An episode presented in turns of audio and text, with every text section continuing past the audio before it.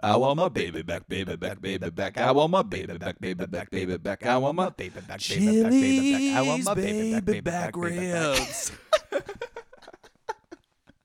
Awesome blossom.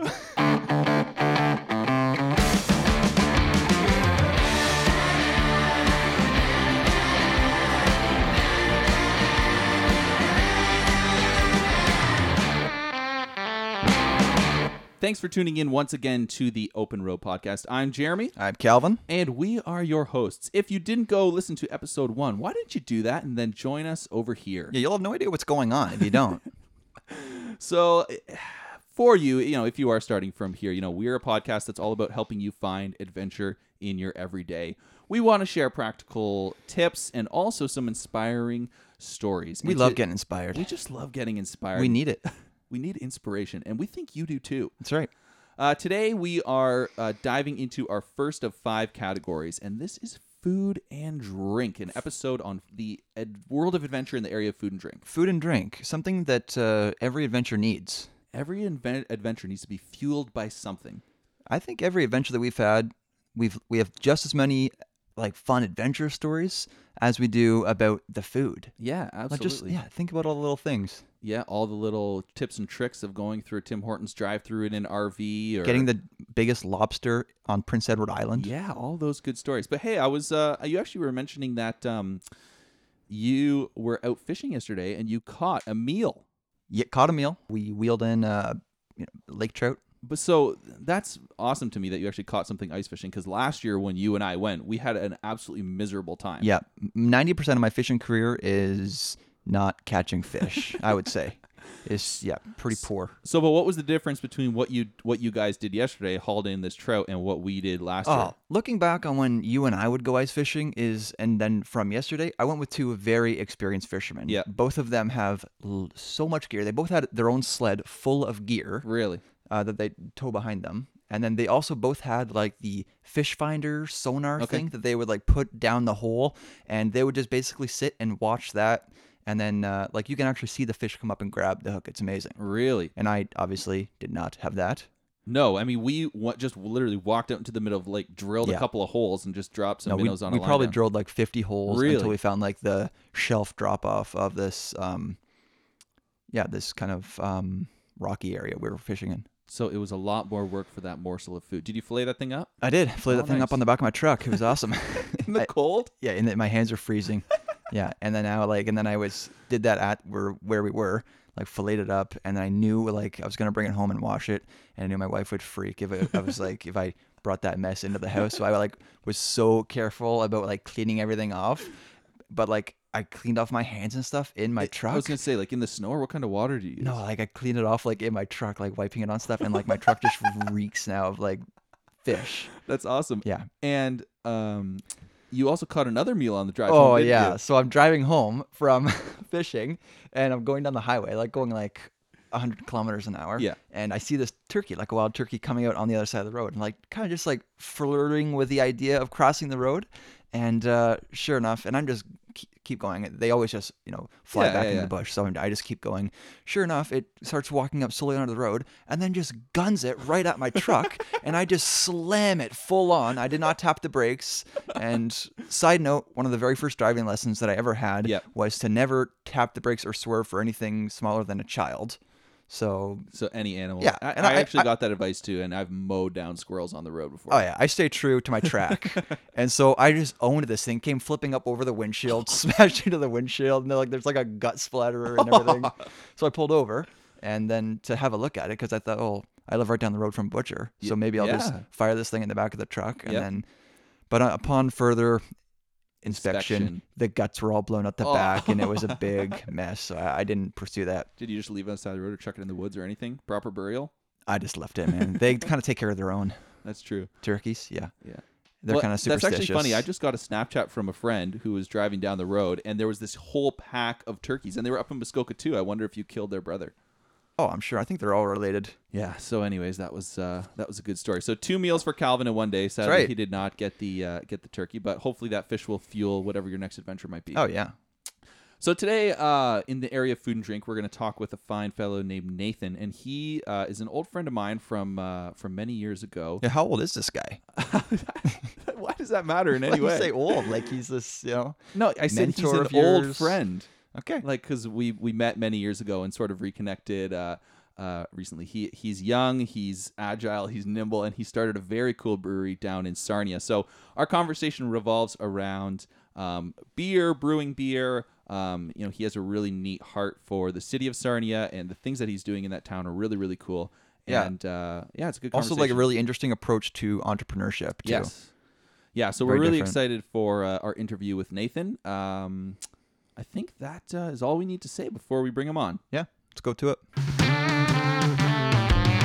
All right, here it's the Open Road Podcast. We're here with Nathan Colquhoun down from Sarnia. Welcome to the podcast, Nathan. Oh, thank you. It's great to be here. Now, did you know that you were on our very first episode focusing on adventuring in the area of food and drink? Uh, I am incredibly honored to be number one.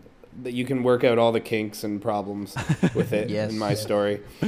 So, so, could you tell us a little bit about uh, the things that you are up to currently in the areas of food and drink?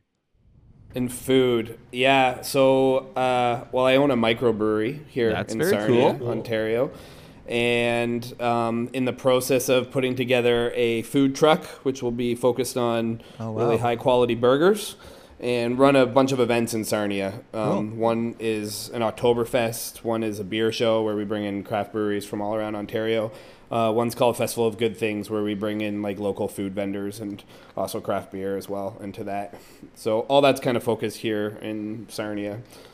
So it's quite a bit, I guess. Food and drink is a big deal for us. Nathan, I'm sorry to say that we had a couple of Alexander Keiths for lunch today.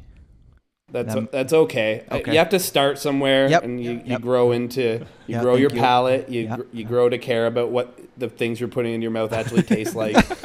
but you're young, I think, so you know your your taste buds start to evolve as you get older. Uh, your brewery is called Refined Fool, correct? That's correct. T- tell us about how it started. What got you into brewing? How did you uh, get to where you are today? Sure. Um, I, I didn't grow up drinking beer at all. Um, probably not until I was 23 or 24. And it wasn't until someone introduced me to craft beer that I actually started enjoying beer because there was like a wide range of flavors and styles and different things than just kind of the typical light pale ale or lager that people were getting used to. Um, and so I started just brewing a little bit on my own, just out of my house, and trying lots of different craft beers that people were introducing to me. And there was a group of us whose wives all had a book club, and uh, we all felt left out. So we started an article club, and uh, we couldn't even read the articles. So what we ended up doing is starting a beer club instead, and that Ah. worked out much much better. For us, uh, so we started just drinking beer. That's all we essentially did. Everyone had to bring different beers, and we would taste them. And we would talk about them and why they were different. And a lot of the people in the group were just slowly getting into craft beer themselves as well. So we kind of evolved our but taste buds that way. And then that very quickly turned into why don't we make this ourselves? Um, so we started organizing. There was 17 of us that were all kind of part of it. As soon as we said that we were going to start brewing beer, um, everyone wanted on board. So 17 of us started brewing all in my backyard. We had three different batches going on, and we had three teams where everybody had a role. There was like a note taker, and there was somebody who was checking the temperatures, and somebody Awesome. who was following the recipe, and it was very organized actually, um, and it was a lot of fun. So Dallas, our current brewmaster now, he organized all the recipes, told us how the equipment worked, and how everything was going to play out. And all three beers turned out so amazing, um, and that just inspired us to be like, we can actually do this and turn this into a thing in Sarnia. So you started So- with three separate recipes. Yeah, we did three separate recipes Okay. right off the get go. Yeah. They were 25 gallon batches. So Yep. they're like, we were outside with like turkey fryers. Uh, Oh, yeah. It was like the dead of winter. All of our hoses were freezing. It was a nightmare, really, but it was a lot of fun. It was a good day together. Um, so we did that two or three times. And uh, from that, 10 of us decided that it would be a great idea to kind of turn this into a business and see if we could start something in Sarnia. There wasn't a ton of craft breweries within. Um, our range, like the closest one, is about 100 kilometers away, uh, and so we would bring them into our events and stuff like that. But Sarnia definitely could use something like that for themselves. So uh, after about a year and a half of kind of dreaming and planning, we opened our doors, and that was May 2014 when we did. And yeah, it's been kind of just taking off from there. Uh, question for you, like a technical question. What defines a microbrewery? Like, is it uh, to do with the size of batches you're making? Yeah, technically we are actually a nano brewery. I think we Okay. were the smallest brewery in Canada when we started. Oh, wow. We used old maple syrup barrels, Yeah, yeah. um, were, which were 200 liters, and uh, everything was DIY. Like we put Yeah. together every single piece. We built all the electrical components ourselves. Um, we were doing everything as cheap as possible just to kind of get beer for sale on the shelf. And then we've kind of evolved from there. So now we're, we're probably still a nano brewery. We're still only a 400 liter system. Um, but yeah, there's like nano, micro, and then just Right. brewery, I guess. So Backyard there's not brewing. official rules about what they're called. Right. But mi- micro makes you sound way cooler. Yeah, just curious. Now, for those uh, first three beers that you brewed in your your backyard, you said you took lots of notes. Are those beers that you still brew today? Yep. Oh, Three of our main ones. It's um, Rip Snorter, which is a bourbon vanilla porter. Yep. Uh, Brew Haha, which is a nut brown, and Noble Oaf, which is a rye saison. So all three of them uh, recipes that Dallas made up. Uh, based on just like how he was understanding those styles and Huh. looking at those kind of styles of beers and all the different ones, and uh, yeah, he just made them up on the spot. He had never brewed beer before in his life, so Wow. I think we knew that we had the right people around the table too, Yeah. and there was such success right off the get go from there. So, what's the what's the role of the ten different guys? Like, do you all kind of put in equally, or how does that work? Yeah, so when we started, one of the main things that was kind of inspiring me at the time was kind of like worker cooperatives, Right. like the people that were doing the work and making everything happen would be the owners of the business rather than just trying to hire a bunch of employees. So we're we're not exactly a worker cooperative, but I, we got as close as we possibly could at the beginning. So when we first started, everybody had to put in three hundred dollars a month and twenty hours a month um, for the first two years of us opening to actually make everything go. So as soon as you had to put in your 20 hours, you very quickly figured out that everyone would have a different role and and what they were skilled at. So um, f- out of the 10 of us, five of us are directors. So we still meet, you know, weekly and kind of plan the vision and like the future of it. Um, I'm kind of more of like kind of like a top end organizer and facilitator of meetings and conversations and I do all the media stuff. We have a guy that is like kind of purely administration and financial. Uh, we have a, the brewmaster and then we have kind of an assistant brewmaster who works with all the employees and everybody at the brewery and then the last guy is the general manager of the whole brewery. So we have a tap room and all the production and he handles some of the sales stuff as well too. The other five guys, um, their time is up now. So they own shares, but they don't actually work at the brewery. Oh, okay. And they played a wide range of roles, but most of it had to do with like equipment and renovations, Oh, yeah. um, just to kind of get the place working and all the pieces working well together. Yeah. What did you guys start out in, like for a building? For a Um, there was a, a old office building that was 600 square feet that we got for 400 bucks a month. Oh, so wow. it was amazing. And we just kind of had everything in that front room, the 600 square feet. We had our little tanks. Uh, we had like a fridge, and everything was going on in there. Uh, and then we've stayed in that building, but we've now expanded th- to take over the whole building. So it's about 2,500 square feet total. We've ripped out all the offices and the floors, and now it's just kind of this big industrial feeling building with Right, you know 13 foot ceilings with the rafters and exposed cement and brick everywhere. So looks really cool now compared to what it was. We got really bet. lucky that there was actually kind of a nice structure behind the whole thing before we jumped in there. Hmm. That's that's very cool. When you when you started um, with those with those uh, ten guys and they were all putting in three hundred dollars per month, did that allow you to start pretty much debt free, or how did how has sort of financing worked out between that many people and and where have you kind of grown to today? Yeah, so that was the, definitely the goal is to start debt free. So I think by the time we opened the doors, we had no debt. Um, Wow. We, which was pretty amazing considering. So we had sold some other shares off to other people to kind of finance some of the initial purchases and everything. But um, the goal was to be able to open our doors and sell our first beer without uh, having any debt that we were paying off. So all beer sales and any profit from that could go into kind of growth and, and, and building it that way.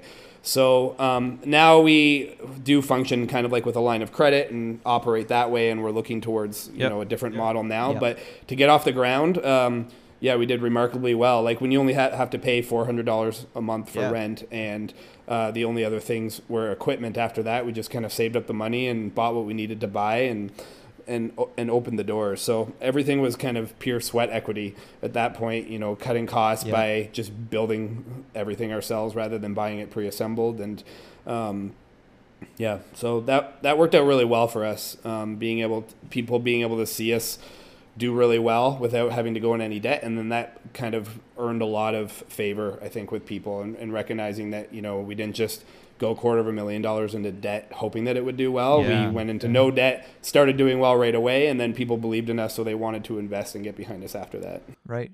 Now, are you trying a similar thing with the with the food truck, or even how did that idea come up come about, and how does it relate to the brewery, if at all? Yeah, the food truck is a bit different. Like we won't be going into any debt because we're just kind of funding it ourselves. Yeah. Um, but it, like, there downtown Sarnia is kind of like exploding right now. Like, different people are moving down here. Different businesses are starting up. There's starting to become a nightlife, um, and we just really like food. And there's not a ton of late night options for food, so we're trying to kind of like fill that gap in. So we're we're setting it up just a block and a half away from the brewery. The brewery's always been set up that you can bring any outside food into it, so you Oh, could have pizzas ordered to it or Nice. any restaurant downtown you can just have delivered right to the door. Um, so the burger truck will kind of fit into that model well, so people can order burgers right from inside the brewery and then just walk down the street, pick them up, and bring them back to eat them there. So it's a little bit different. Like it's not the brewery that's opening it; it's another group of Okay. friends that are kind of opening that as well too. There's a lot of overlap with all the different people that are involved, Sure. but um, it's Yeah. a different business that will kind of function on its own and take off that way. When you guys started with the brewery and all and all ten of you putting in the money and agreeing to put the time in, was the idea of it to be a hobby, or did you guys think it could go um, as big as it is now? Um, I don't think any of us really had any idea that it would be this successful. Right. So the idea was that once we started selling beer, that we'd at least be able to hire one or two people just to make the beer and sell the beer. Like those were kind of so like our first projections were, you know, we'll brew 400 liters a week, uh, and if we sell it for this price, we'll be able to pay an employee to come in and you know work this many hours, and so we had it kind of all set up. But um, so we wanted to be able to hire people, but we didn't know what was going to happen. Like within, as soon as we opened our doors, we sold all our beer in one day, and we haven't stopped. Brew- like for the first three months, we only opened for you know an afternoon because we'd sell all the beer that we make that week uh, in that afternoon. Like it was just Wow. unbelievably crazy. So that forced us to like really rethink our model and how much beer that like and then we just started producing as much beer as possible and we're now at max capacity and we still sell everything uh, that we make which is remarkable so now we can pump out 10000 liters a month out of the place and we'll still sell all that without having to put any effort or focus on sales um, so now we kind of have some backups where we have some contracts with other bigger breweries that can do big batches for us so that we Nice. have some stock that we can pull from when we Right. need to um, Using their equipment. Yeah, they, they we basically use our recipe on their equipment, Sure. and they can do you know a batch that's like five times our batch, Right. so that we just have a lot of extra beer lying around, so Yeah. that we're not you know sh- having to ever shut our doors. So you can can 'cause sell it. that Sucked when we do that. Exactly. Got a little bit of inventory.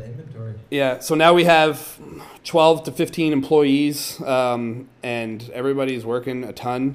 And we've got like delivery guys and production guys and tons of bar staff, and everybody kind of has a different role doing that. So, in a year and a half, like we've kind of blown our own projections out of the water and have really been just trying to keep up with Sure. how successful everything has gone and just making sure that we haven't grown too fast and that we can keep up and still operate smoothly and within our values.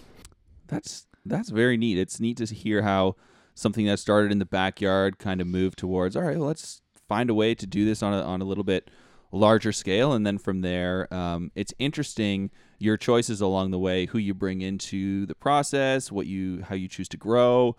You know, it's a mix of you doing things, but also reacting to how people are um, responding. Um, if you think of the way that food and drink kind of relate to adventure. Uh, this is sort of a podcast that helps people find more adventure in their everyday. Uh, you know, your experience with food and drink, how would you say adventure ties into the things that you're doing? Yeah. Um, like food is like the necessity of life. So everything that we do or care about is kind of really about life giving things, and food just fits into that really well. Um, so Sarnia has Sarnia is an interesting town. Like it's very fairly blue collar. We kind of like the lowest deno- common denominator of like food and um, flavors and different kinds of things like that. So being able to um, expose people to bigger and better things surrounding something that kind of like brings so much life and community to an area has been really exciting for us. So be like the brewery has now become a place where everyone wants to bring their family and show them what Sarnia finally has. Everyone wants to run their events there. People want to um, run concerts there and their retirement parties. Um, and so being able to kind of lubricate all these communities and situations and environments um, with our product is a really exciting thing that we get to, you know, be involved in. And then when we when we add the events to that as well too, like you know, just having kind of like a big festival uh, where there's hundreds of people out and everybody's just having a good time and you know there's not fights going on and it's it's it's a really like positive um, encouraging environment. Right. we bring out all the nonprofits from the community to kind of set up booths and share what they're doing uh, throughout the city. And we really try to kind of give a stage to uh, people that are doing great things. And food and drink just kind of uh, you know grease the wheels of, of how all those kinds of things move for us. So um, to me it's like one of the most important things that you can center a business around Right. as well too like eh, we're always going to be eating and drinking um, it's not something that's going away anytime soon so we want to do that well and uh, we want to kind of create communities around those things Do you guys have other dreams of kind of expanding into other areas of Sarnia? um, with the brewery Uh, just as far as like how you're getting into the food truck, but even other forms of business to boost the community there. Yeah, like we're not going anywhere. Yeah. Um, and so I every couple years we seem to have another idea where we do something Yeah. and Yeah. and and uh, grow into another area. There's a million ideas at the back of all of our heads, and now that we've seen a few of them work and be successful, uh, I think that gives us a lot more confidence to kind of grow uh, into new ideas. So people have been talking about whiskey or wine bars or poutine shops and like different kinds of you know ways just to kind of again expose people to different kinds of food and get excited about it, and uh, also just kind of start businesses that employ more people in the city doing things that they care about. Yeah, that's all very cool and neat to. s- I, I really like the comment. Food and drink kind of grease the wheels of all these things and all of Mhm. these adventures and community uh, engagement. All of that can kind of flow, um, you know, as as along with food and drink. It's kind of all blended all together. Yeah, absolutely. Um, if if you had uh, some tips for people who are trying to add more adventure to their lives, either within the world of food and drink or otherwise, what would you uh, what would you share with people? How can they uh, how can they add some more adventure to their life? Yeah, for me, um, it's all about sharing and sharing it with people. Um, like everything I've done or ever started has always been like with my closest of friends, Right. and that um, it, it adds new meaning and new excitement to things. Um, like are successful businessmen um, all over the place, but they're really like lone wolves, and they just kind of like have a bunch of money and they put a bunch of money behind a good idea and they see it succeed and it, and it grows into its own thing. The brewery has, was you know ten people, and then when you have 10 people you have 10 families that support that and then 10 networks and communities that, that support that as well and um, when you get to share success and you get to share community and you get to share all these kinds of things that we're creating um, i think it just has created a significant amount of meaning for me um, in everything that I do, and it makes me super excited about doing something else again in the future. Is like knowing that I get to share that with my closest of friends, and uh, it's something that we get to have together, and not just me having it by myself. So.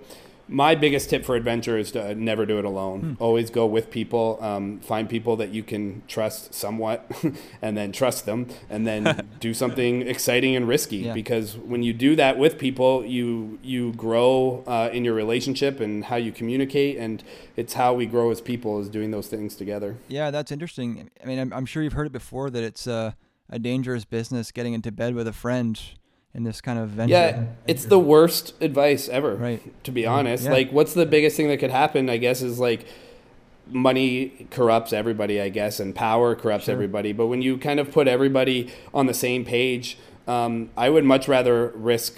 Uh, all that kind of stuff by doing it with people that I love Right. because the rewards are so great than just kind of like doing it on my own and ignoring Mm-hmm. it. So we had so many warnings. Like this is the worst business model I've ever heard. Like people are telling us this uh, when we went to like the business um, consultation center and people looking at that and telling us of the stories of when they got screwed over by their best friend and and like I understand the risks that are involved in that, but the rewards far outweigh um, you know those kinds of things that everybody seems to be fearful of. And now this is something that um, you know we've been, we've gone from like 10 people who had never started a business before to 10 people who have started a business before and then are going to take future risks in uh, the things that they're going to do and they're kind of building similar communities as they go so i think the the long-term effects are really quite amazing because we did this together Mm-hmm.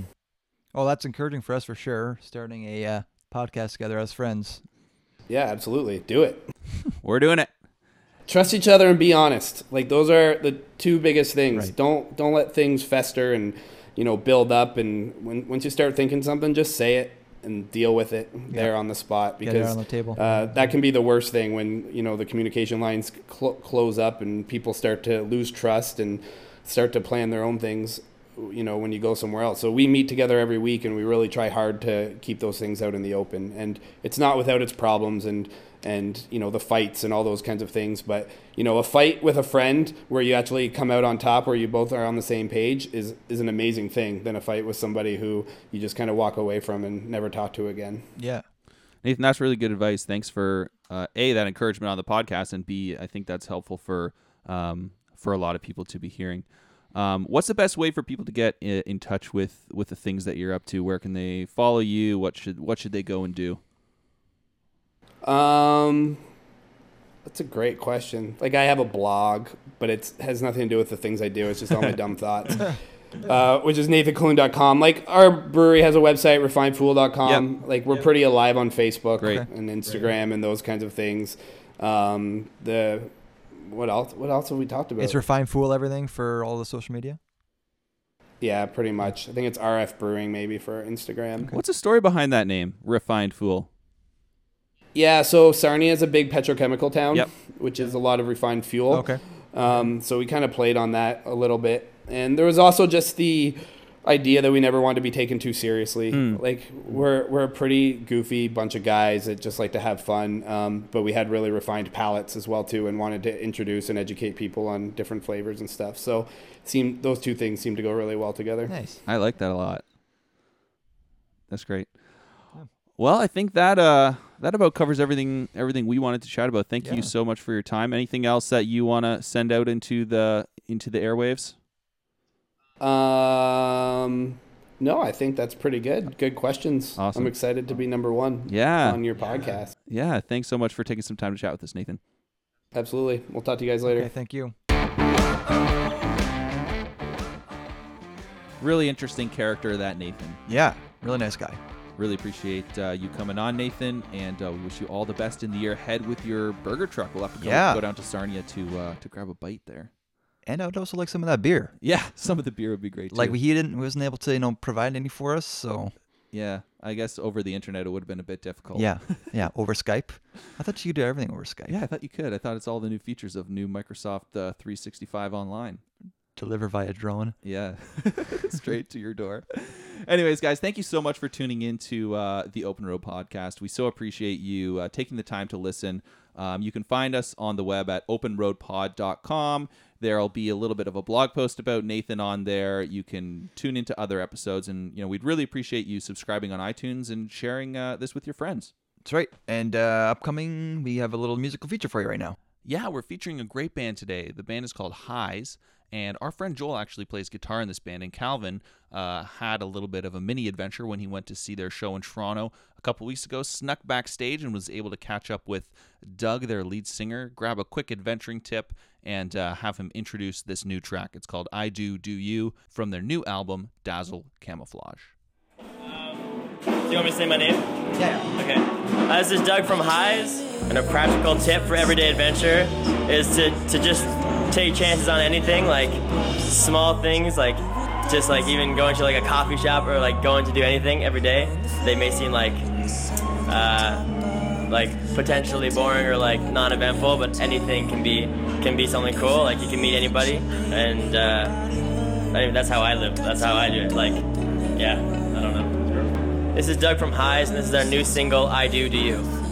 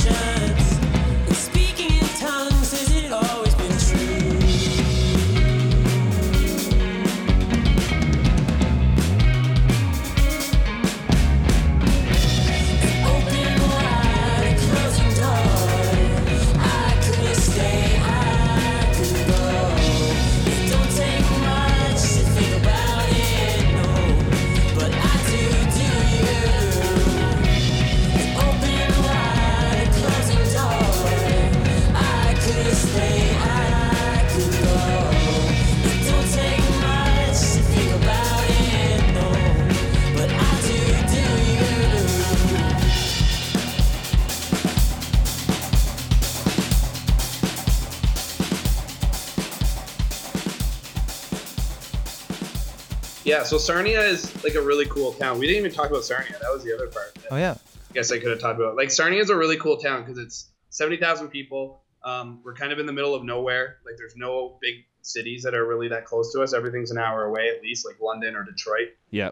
Um, and everything's really cheap to live here. Hmm. Like I live in an old retrofitted church, um, with, and it came with a parking lot and it had nine bedrooms and it was one hundred sixty thousand dollars. Like wow. it's just absolutely gorgeous. That's like it's so amazing. beautiful. Um, so you can live here really well for really cheap. Um, and everything's within a 10 minute drive maximum. Uh, But most of us are in walking distance from each other's houses and from all the businesses that are going on down here as well too. Yeah. So Sarnia really uh, is an amazing place to take a risk on like a business like that. So you can Sure. quit your amazing cushy job teaching and work at your new business um, and still live in the same house that you lived in and not have to like risk you know your entire life savings and everything that you've kind of put towards. So for that, uh, it's pretty awesome. Uh, Yeah. Kind of opportunity that Sarnia kind of gives you for that. Have you Hmm. guys got involved at all in like going down to Detroit? I know like Michigan's kind of the microbrewery mecca. Yeah, Michigan has been our main inspiration for sure Right. because we like we're right on the border. We can see Yeah. Michigan from the door of our brewery. Um, so we would drive over every week and pick up, you know, beer from Michigan. And every beer tour that we were doing was always in Michigan. Yeah. You could do ten breweries and within five kilometer radius kind of thing. Right, So right. a lot of that we're inspired by those kinds of places. Mhm. Um, and a, a lot of our beers, which is why we have you know eight to twelve beers on tap every single day, rather than just like the three pale ales kind of stuff. Right. Because we've really been inspired by uh, the risk that they're taking and the kinds of uh, products that they're producing there as well too.